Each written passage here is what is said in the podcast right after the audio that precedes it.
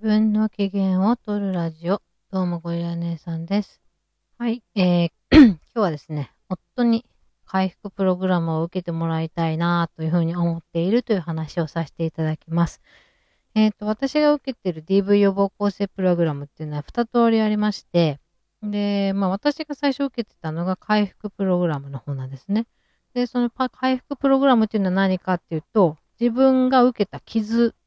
に着目をして、でその傷を癒すことを目的としてやるプログラムです。だからその長いことこう DV 被害を受けていて、ずっと耐えてきててとか、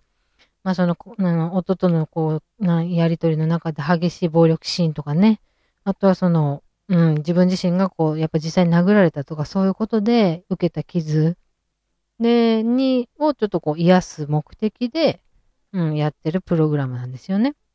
で、私はそこから入って、で、徐々に、まあ、自分の傷をこう癒すことで自分自身とまず向き合っていたんですけれども、まあ、そこからこうだんだんと自分自身も実は加害者なんじゃないかと、夫に対してこうやってきたことっていうのは、一方的にこう100ゼロで私がやられていたかっていうとそうではなくて、やっぱり私自身もこう反論していたし、まあ、あとはその子供に対する面前 DV という意味では、私自身も加害者であるっていうところをこう実感して痛感したので、で、被害者プログラム、その被害の傷を癒すプログラムから移行して、今、加害者プログラムというか、うんと、その自分のやってしまった行為ですよね。加害行動について、あの、考えていくプログラムの方に私はシフトしたんですけど、夫はですね、最初からその、まあ私が DV で逃げて、逃げてきたんで、まあ自分が加害者であるというところからスタートしてるんで、まずまあ自分の加害行為に向き合う、その加害者プログラムの方から入ってるわけですね。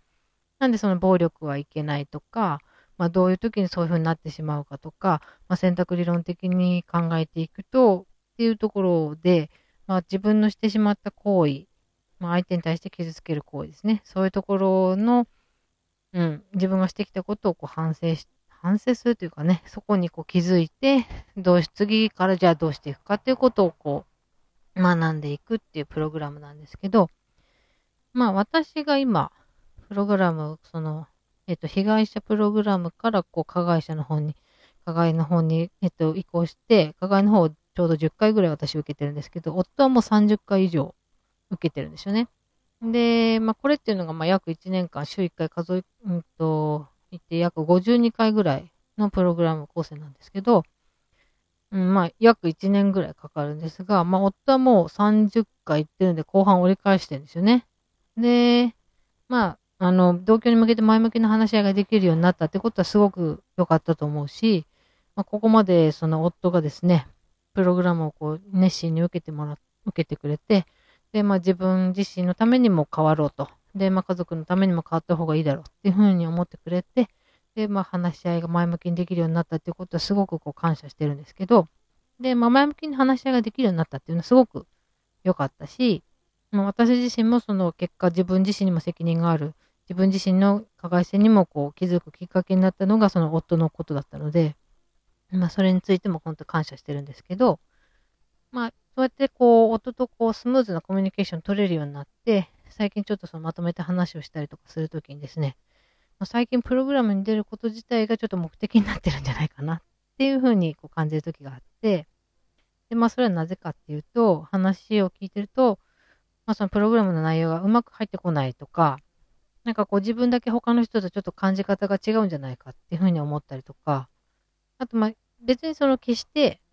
ただこう、ながら聞きしてたり、だらだら聞いてるわけじゃなくて、まあ、一人一人のこう、ね、振り返りとか、あの話を聞いたりとか、その勉強する内容とかもよくよく考えて参加してるけれども、なんかこう、他の人たちとちょっと感じ方が違うんじゃないかっていう違和感を夫の方が話をしていてですね。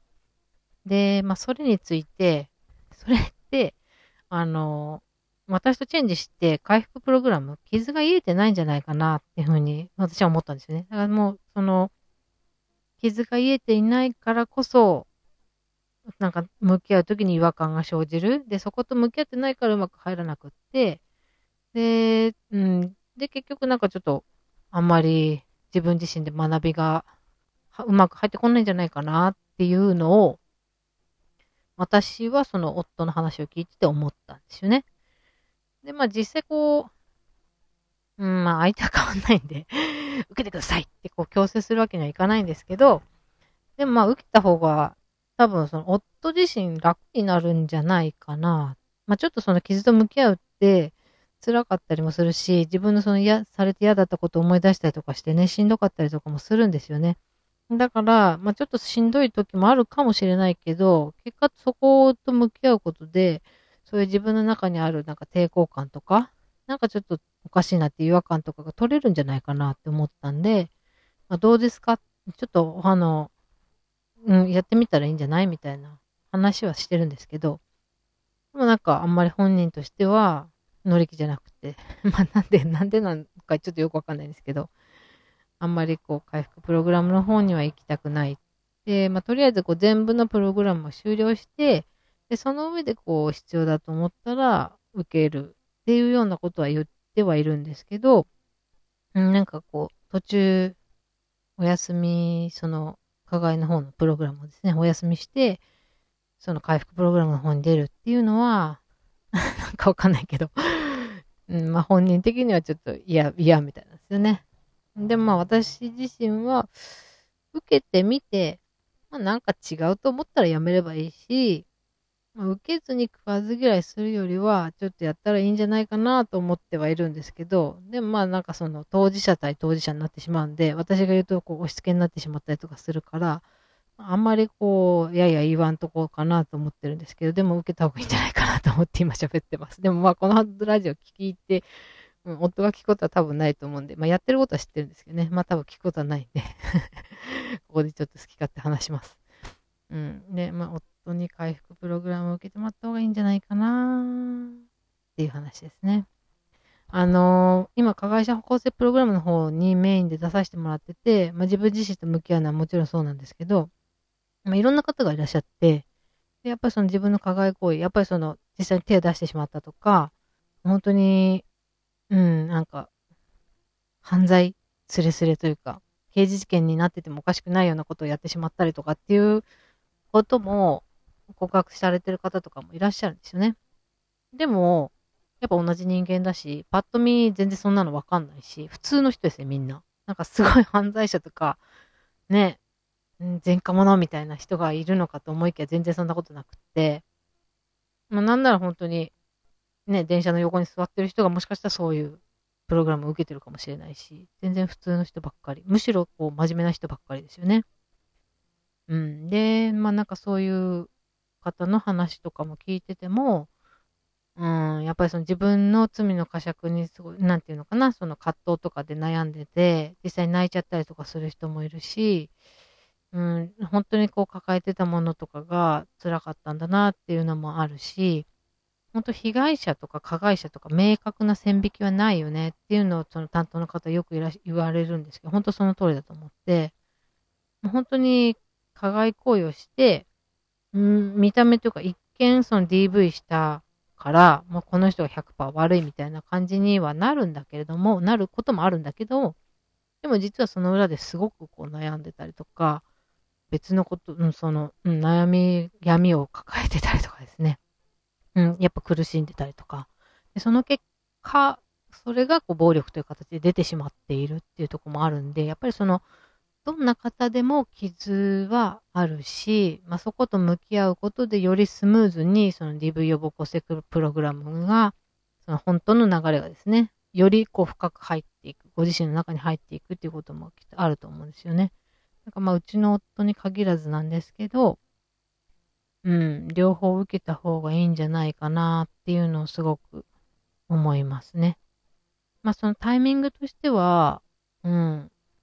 すぐに両方並行するとめんなね、なんこんがらがっちゃうと思うんで、私みたいにこう両方、こっちを受けてから徐々に移るでもいいし、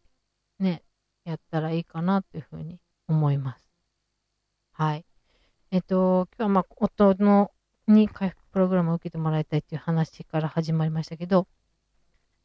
ね、DV っていうのは、まあ、暴力なんですけど、学べば学ぶほど、身近にあるなというふうに思いますね。その子供に対してもそうだし、社会的にもそうだし、うん、この社会がいかにそういう、ね、うん、力の乱用っていうんですかね、暴力に満ちているかというか、まあそれだけじゃないですけど、そういうところにこう人間は弱い生き物ですから、こうすがりたくなるというか、そこに行ってしまうことが多いんだなっていうふうにつくづく感じます。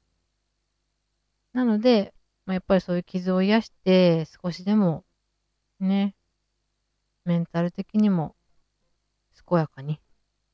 大人も子供もなっていけたらいいなというふうに思います。